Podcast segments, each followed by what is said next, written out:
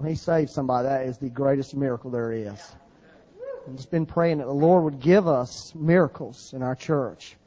And there's a lot of miracles that the Lord does, and, but that's the one we want to see the most, is people getting saved. Isn't that right?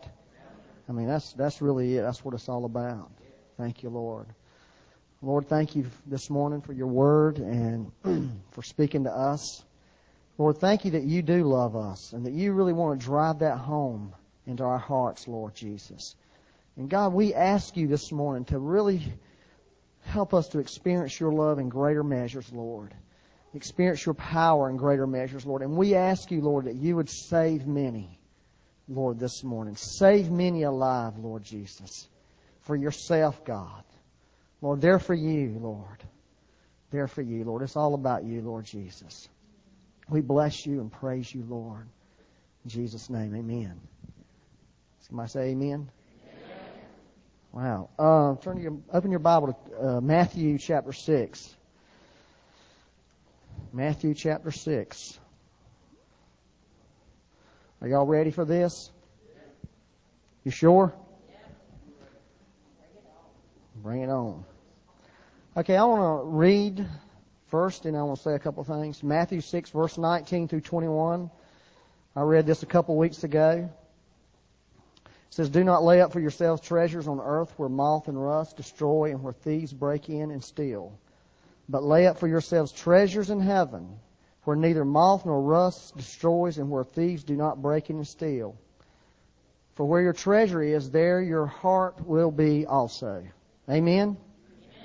Well, last week I shared a, what I consider to be a real powerful statistic from the Bible. Let me share that again with you this week. Uh, in the New Testament, there are 215 verses on faith. Okay, there are 218 verses that deal with salvation.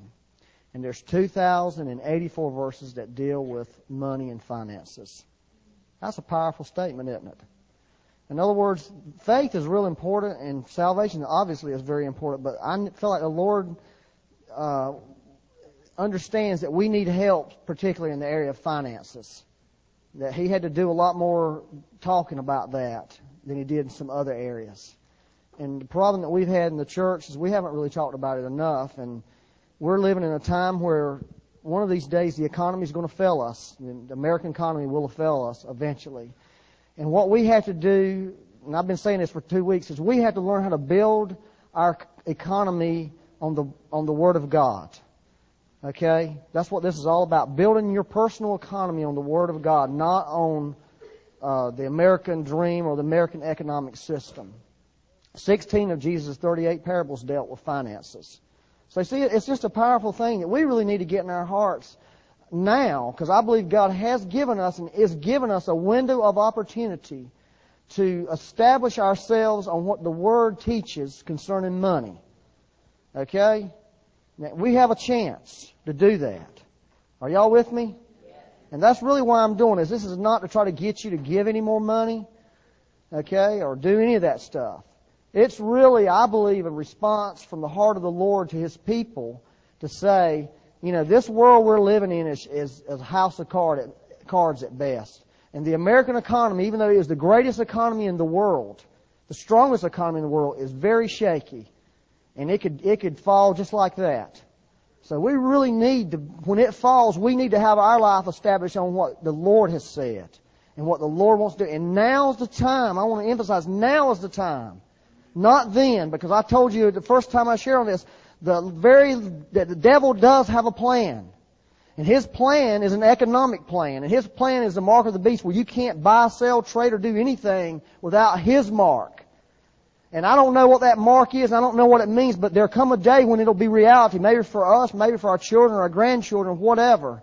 But we need to be in that day established on the Word of God. That is the safest place to be. You hear what I'm saying to you? That's, that's safety.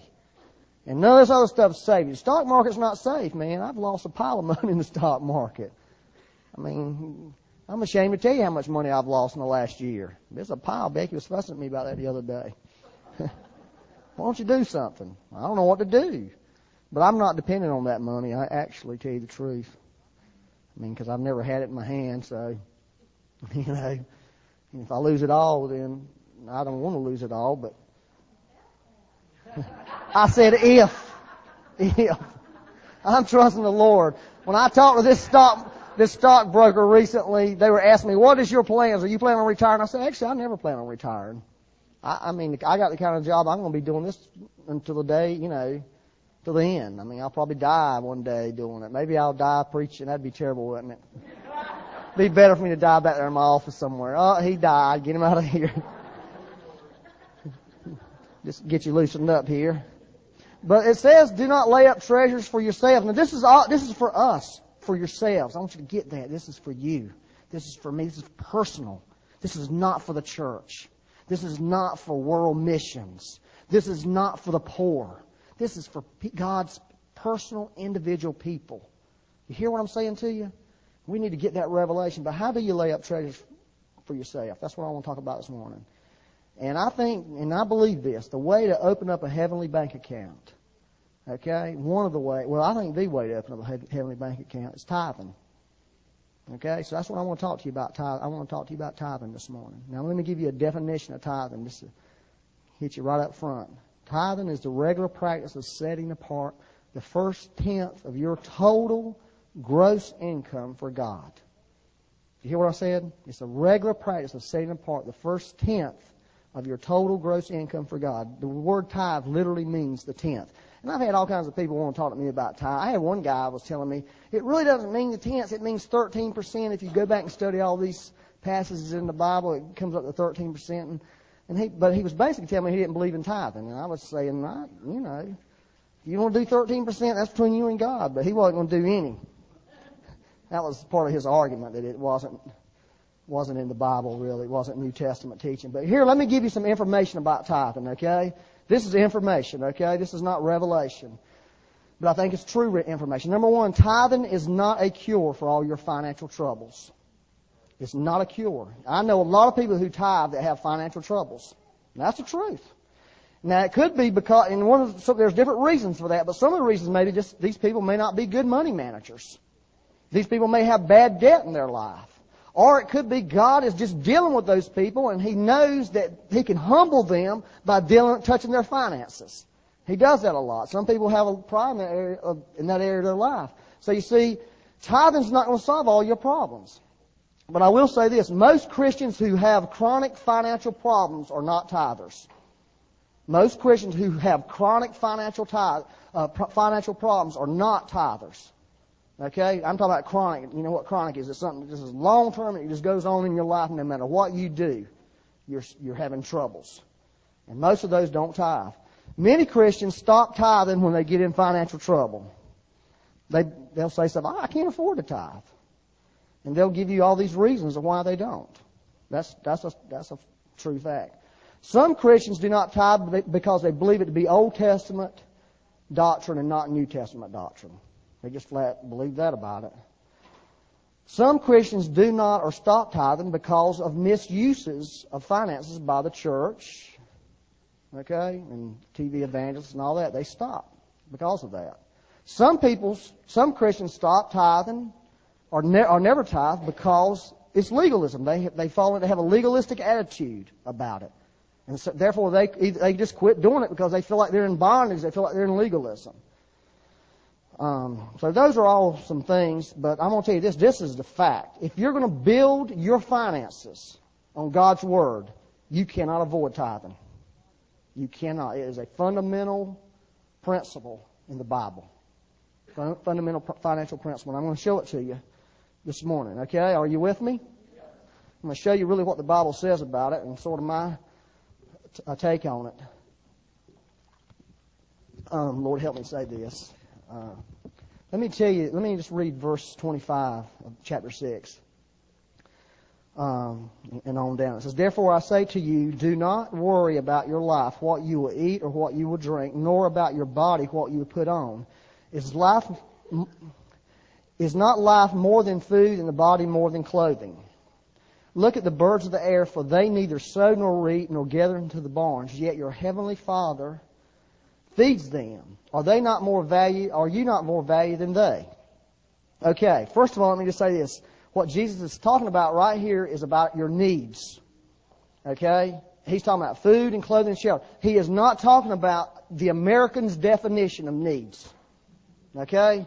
My issue, my thing about need was, well, I need to have me a steak for supper tonight. That is not a need. I need to eat something, and I may not have to need to eat it tonight. I may be able to go a few days without eating. But we're talking about needs here. So erase what you see. You, if you see, you know, a 5,000 square foot home on a lake with a boat and four or five cars, that is not need. Okay? That's not need. Those are luxuries and things like that that people are, that God does bless with. I remember last week I talked about the blessing of that thing. So that's what he's talking about here. Okay? And this is the point I'm, I think what the Lord's saying is this. And this is really important that you get this, this about tithing because this affects your revelation about tithing. And it really, Jesus really says it clear here. It's very clear. He talks about the sparrows or the birds that they don't they don't sow or reap. Okay. In other words, what he's saying to us as Christians is that God does not meet your needs based on you tithing. You hear what I'm saying? God meets your needs because of one reason. It's because He loves you. Now that is really the truth of the Bible. That's what the Bible says in Psalm 23. The Lord is my shepherd. I will have no lack. It does not say the Lord is my shepherd and therefore I give and I tithe Therefore, I won't have any like it says. That Doesn't say it. And if you look at the counsel of the Scripture, God loves us. God cares for us before we do anything. Okay, and what has happened in the church is we have got somewhat of a perverted view, and, it, and what this does, this breeds a legalistic attitude. This, to me, this is the source of legalism, is the misunderstanding this one point. Is that we feel like we've got to tithe to get God to help us just get through our life. And that is not what the Scripture teaches. We tithe because God does meet our needs. Because God does bless us. Because God, God does already care about us. Now that's the truth. That's what Jesus said. He said, you're more important than the birds of the air. And I'm taking care of the birds of the air not because of anything the birds of the air did. He just happened to love birds of the air. But he happens to love us more. Are you with me? I mean, this is really important. Um, let me read a quote of scripture to you. This is what David also said, Psalm 37 verse 25. I have been young and now am old, yet I have not seen the righteous forsaken, nor his descendants begging bread. That's, that's what David said. I've never seen that happen. Now, let me just make one little, little, there's a catch to this. There's a real catch to it. The Lord is my shepherd. I'm following the Lord. If I'm following the Lord, He's going to care for my needs. Okay, He's going to take care of me. But if I'm a Christian who decides, you know, the grass looks better over there to me, Lord, than where you got me, it looks pretty good out there in the world. It's pretty green. I think I'm going to go over there. There's no guarantee that God's going to meet your needs over there. You hear what I'm saying to you? The Lord is my shepherd. I won't have any lack because He's my shepherd, because I'm close to the Lord. I'm following the Lord. The Lord's taking care of me. But if I separate myself and quit following the Lord, He's not going to be able to do that. Also, there's a scripture that says if you don't work, you don't eat. Part of God's way of providing for us is, you know, we have to work and have a job. I think most people in here wouldn't have that problem, but if you do, you could be in trouble. Um, this is what I, I call grace empowered tithing. See, that's where grace comes in with your tithing. It's having this revelation in your heart that God's God's going to meet my needs. I'm not going to when they pass the plate. I'm not giving this. Oh, I better give it, give this money because if I don't, God's going to be mad with me. And I'm going to fail in my life. Everything's going to go wrong in my life. And that's so stupid. I even knew when I was a Christian. I hadn't been a Christian in a month, and I was working with this lady, and she was saying this stuff about that. You know, I've told my husband we got all these financial troubles, and I've told him we need to be tithing, and I thought that don't sound right to me.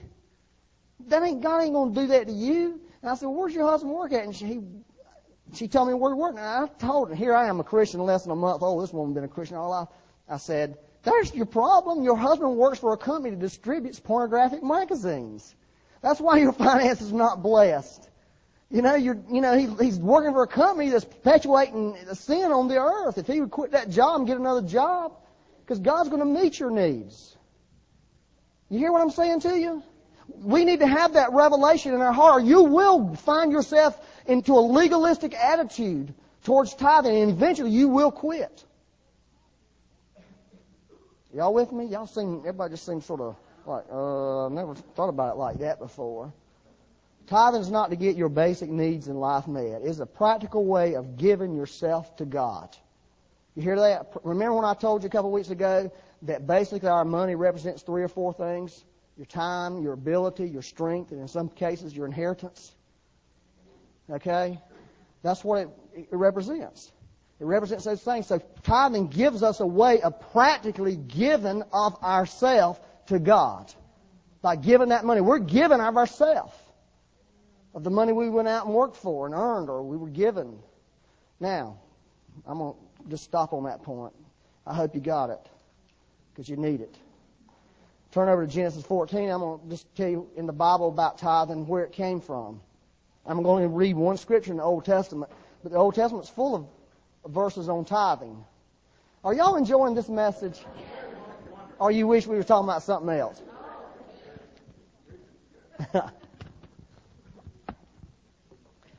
Genesis 14. This is the first place tithing uh, was ever mentioned in the Bible. So, it's, you know, the law of first mention is really important. It's, if you study the Bible, it's the law. The first place something's mentioned in the Bible, you should study that issue. Like, you know, oh, Abraham, he came up with lots of things first, you know, like worship was first mentioned with Abraham. And so there's a lot of things old Abraham can teach us. After all, isn't he the what? Father of what? Father of our faith. Well, he had this fight. He got in a fight because he was trying to rescue his nephew. His nephew got real foolish, separated himself from, from his uncle, where the blessing was. So Abraham had to go out and whip up on some kings. Okay? So he went out and, and, and took his three or four hundred guys and had a war and won the war, beat them and took all their stuff from them. Basically, that's what happened. He took, he beat these kings, got Lot, got all their stuff in the process, took everything away from them. So, and then it was over with, and it says in verse 18, then Melchizedek, king of Salem, brought out bread and wine. He was the priest of God Most High. So after he had beat these kings, this Melchizedek guy shows up, mysterious guy. And he blessed him and said, Blessed be Abram, the God, uh, the Abram of God Most High, possessor of heaven and earth. And, and blessed be God Most High, who has delivered your enemies into your hand. That's what Melchizedek, he was blessing, giving the blessing to Abraham. And then it says this little phrase at the end of the verse, and he gave him a tithe of all. In other words, uh, Melchizedek was uh, the representative of God in the earth in the Old Testament at that time. He comes and puts a blessing on Abraham, and when, in the process of him being him blessing Abraham, Abraham gave him a tenth of everything he had taken from those kings, all the spoils that he had gotten. He gave that to Melchizedek. That's the first time tithing is mentioned in the Bible. Now, turn over to Romans 4. Let's jump over to the New Testament. I'm on if you want to study tithing, and there's hundreds of verses literally in the Old Testament about tithing, I want to show you that tithing is in the New Testament. And, and tithing is something that as a New Testament Christian, we must, you know, grab hold of it. Romans chapter 4. Let's read verse 11 and 12. Most good Bible people know what's in Romans 4. I heard a guy one time say, the secret to all spirituality is in Romans 4. And you, everybody in the room was turning real fast to Romans 4 to find out what was in there. With this all about Abraham and Abraham's faith. Let's read verse uh, 11 and 12. Uh, it says, and, and this is talking about Abraham, and he received the sign of circumcision, a seal of the righteousness of the faith which he had while still uncircumcised, that he might be the father of all those who believe, though they were uncircumcised, that righteousness might be imputed to them also. Basically talking about the Gentile and Jew thing there, circumcision versus uncircumcision. And the father of circumcision to those who not only are of the circumcision, but who also walk in the steps of faith. Everybody say walk in the steps of faith. Which our father Abraham had while still uncircumcised. Now jump down to verse 16. Therefore, it is of faith that it might be according to grace, so that the promise might be sure to all the seed, not only to those who are of the law, but also those who are of faith of Abraham, who is the father of us all. So, that's what the scripture, you know, it's just giving you a, a, a clue here that Abraham is the father of every person who believes in the Lord Jesus Christ, every person who has a walk of faith. And we are his children if we walk in the steps that Abraham walked in. Is that true? As we walk in faith, just like Abraham did, we become Abraham's children. So what the issue is, this very clear reading that as you walk in faith, you have to do what Abraham did. And part of what Abraham did was Abraham, with his money, he used faith by tithing. That's, that's tithing in the Bible. If we're going to be children of faith, we cannot separate ourselves from the issue of tithing. It's really true because Abraham is our father and Abraham tithed. And if we're going to mimic our father of faith, we have to tithe. We have no choice in the matter in one sense. There's a scripture that says this, For as the body without the spirit is dead, so faith without works is dead also. Faith without works is dead. So we can say, yes, we're children of Abraham. Yes, we walk in faith. But if you don't tithe, that is just deadness. That's just words. It's not reality in your life. You know? Are you with me? You tithe because you are of faith. God has given us the principle, I'm not saying a law, a principle of tithing as a practical demonstration of our faith in God with our finances. It is a practical demonstration of your faith in God with your money. That's what tithing is. That's why God has given us tithing. Remember last week when I talked to you about the dangers of riches? Remember them? I gave you like three examples of the blessing of riches, three examples of dangers of riches. Okay? One of them was the parable of the rich young ruler. It's in Matthew 19. I'm not, don't go there, but here's what I was saying. Riches create an illusion of fullness. Okay? That's one of the dangers. It creates an illusion. Everybody say illusion. Illusion of fullness. That's very dangerous. We need to feel needy. We need to feel like failures. We need to have those feelings in our life because those people who feel that way go after God. If you are fat and complacent and everything's going right in your life, you don't, there's an illusion that comes on you that you don't need God. And that's what riches will do if you're not careful. Rich, rich people have a hard time feeling needy. That's why Jesus said about this rich young ruler, it's hard for a rich man to get saved. It's real hard. It's, it's easier for a camel to go through the eye of a needle than a rich man to get saved. But and his disciples said, Well, who can get saved then? And he said, Well, what's impossible with man is very possible with God, or what's impossible with man. So what the Lord was saying is, if you're rich, you're you're gonna you, there's an illusion on you. Your riches can cause you to not feel the need that's really in your life, and not feel like, oh, I need God. And I think that's what the, one of the things the Lord's trying to use with all this terrorism in America, hey, you're not as secure as you thought you were. You've always been this insecure. You just thought it was an illusion that you were the most secure, most powerful nation. Nobody's going to mess with us. But you are very needy. You need me. And people are starting to realize we need God, man. I mean, we're fooled here. You know, we could be the next person coming down with some kind of terrible thing. So we need the Lord to protect us. But here's the thing about tithing. I'm telling you, this is the truth. You give 10% of your money to God, I don't know about you, but it creates a need in my life. You hear what I'm saying to you?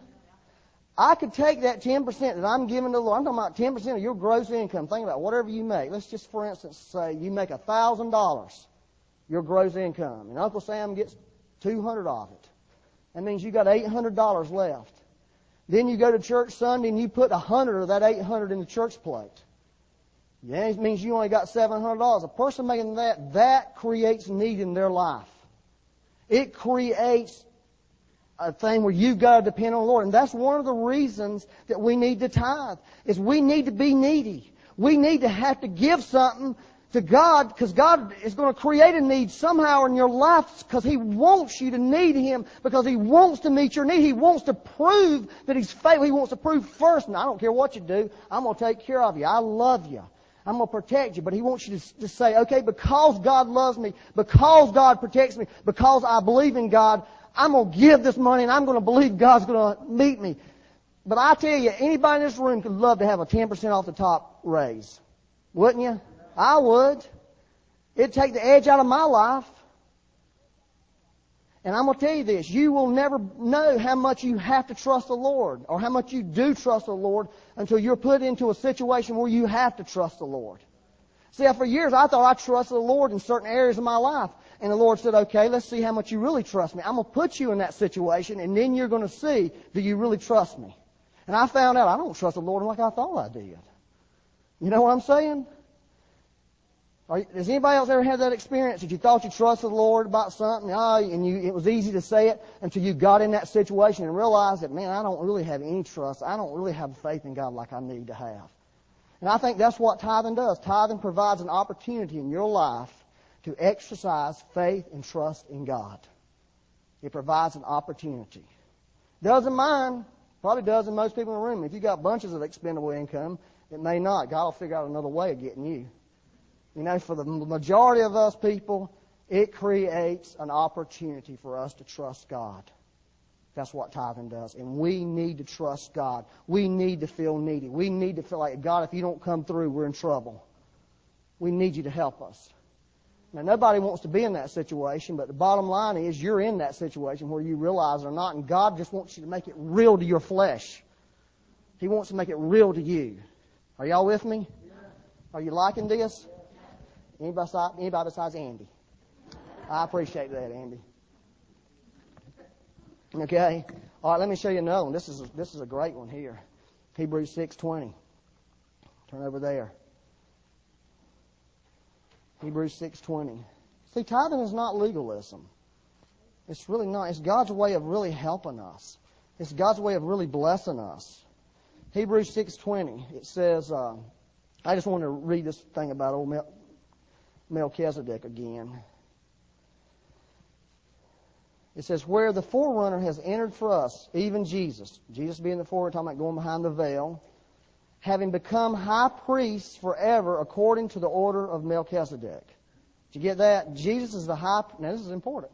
Jesus is the high priest forever according to the order of Melchizedek. According to that order, that's what Jesus is. That's what the Bible says. Now look over in Hebrews 7. Let's read verse 4 through 8. Now you had to read through this stuff carefully because, you know, this, this is not, this is this is powerful stuff, and it doesn't work through the mind very well. It says, Now consider how great this man was, talking about Melchizedek, to whom even the patriarch Abraham gave a tenth of the spoils. And indeed, those who are the sons of Levi, who received the priesthood, have a commandment to receive tithes from the people according to the law. See, that's, you know, what it's saying. In, the Old Testament, you had to pay tithes. It was, it was required of you. That is from their brethren, though they have, they have come from the loins of Abraham. But he, he's whose genealogy is not derived from them received tithes from Abraham. Very important. Right there. Tithing in the New Testament. Okay? And blessed him who had the promises. Now, beyond all contradiction, the lesser is blessed by the better. Here mortal men receive tithes, but there he receives them of whom it is witness that he lives. You get that? He receives them. Who, is that? Who is the scripture talking about right there? Does anybody know? It's talking about the Lord Jesus. Because He's the one who lives forever, right? Is that true? It says the scripture witnesses that He receives tithes. In other words, this is what really, when we tithe, we are declaring to the Lord that you Lord, that you are after the order of Melchizedek. You have no beginning. You have no end. We are, it is actually an act of worship, and an act of declaration to who we believe Jesus is, that He is eternal. Now, if you don't believe anything else about tithing, you don't believe in time, that one scripture right there should change your mind. And you should be able to say, Lord, I'll tithe just because I believe that you are the Lord, you're the King, you are without beginning and you're without end. You hear what I'm saying to you? That's again, it's an act of worship. It's an act of declaration that we're declaring to the Lord that you are the King. You have no beginning, you have no end. It's worship. That's really what it is. I think that's one of the reasons I like to do receive, pass the plate because it gives people a chance. Now, there's lots, there's like two or three different ways that I've seen in my experience. I've seen the box in the back, okay, which you know works. That's that's fine. That works. I've seen in churches where they have a time where they invite the people to come up. They don't pass the plates. They invite them to come up, you know, as a public act to put their tithes and offerings in the plate. You know, that's fine. You know, just personal preference. I like passing passing the plates you know, and giving us an opportunity to worship God like that. But it really is, it really is a, an act of worship. And I believe we could get that in our hearts, that it would really change our lives. Instead of like, oh no, here they come. I can't, I can't do this. All right, let's do one more and we'll stop.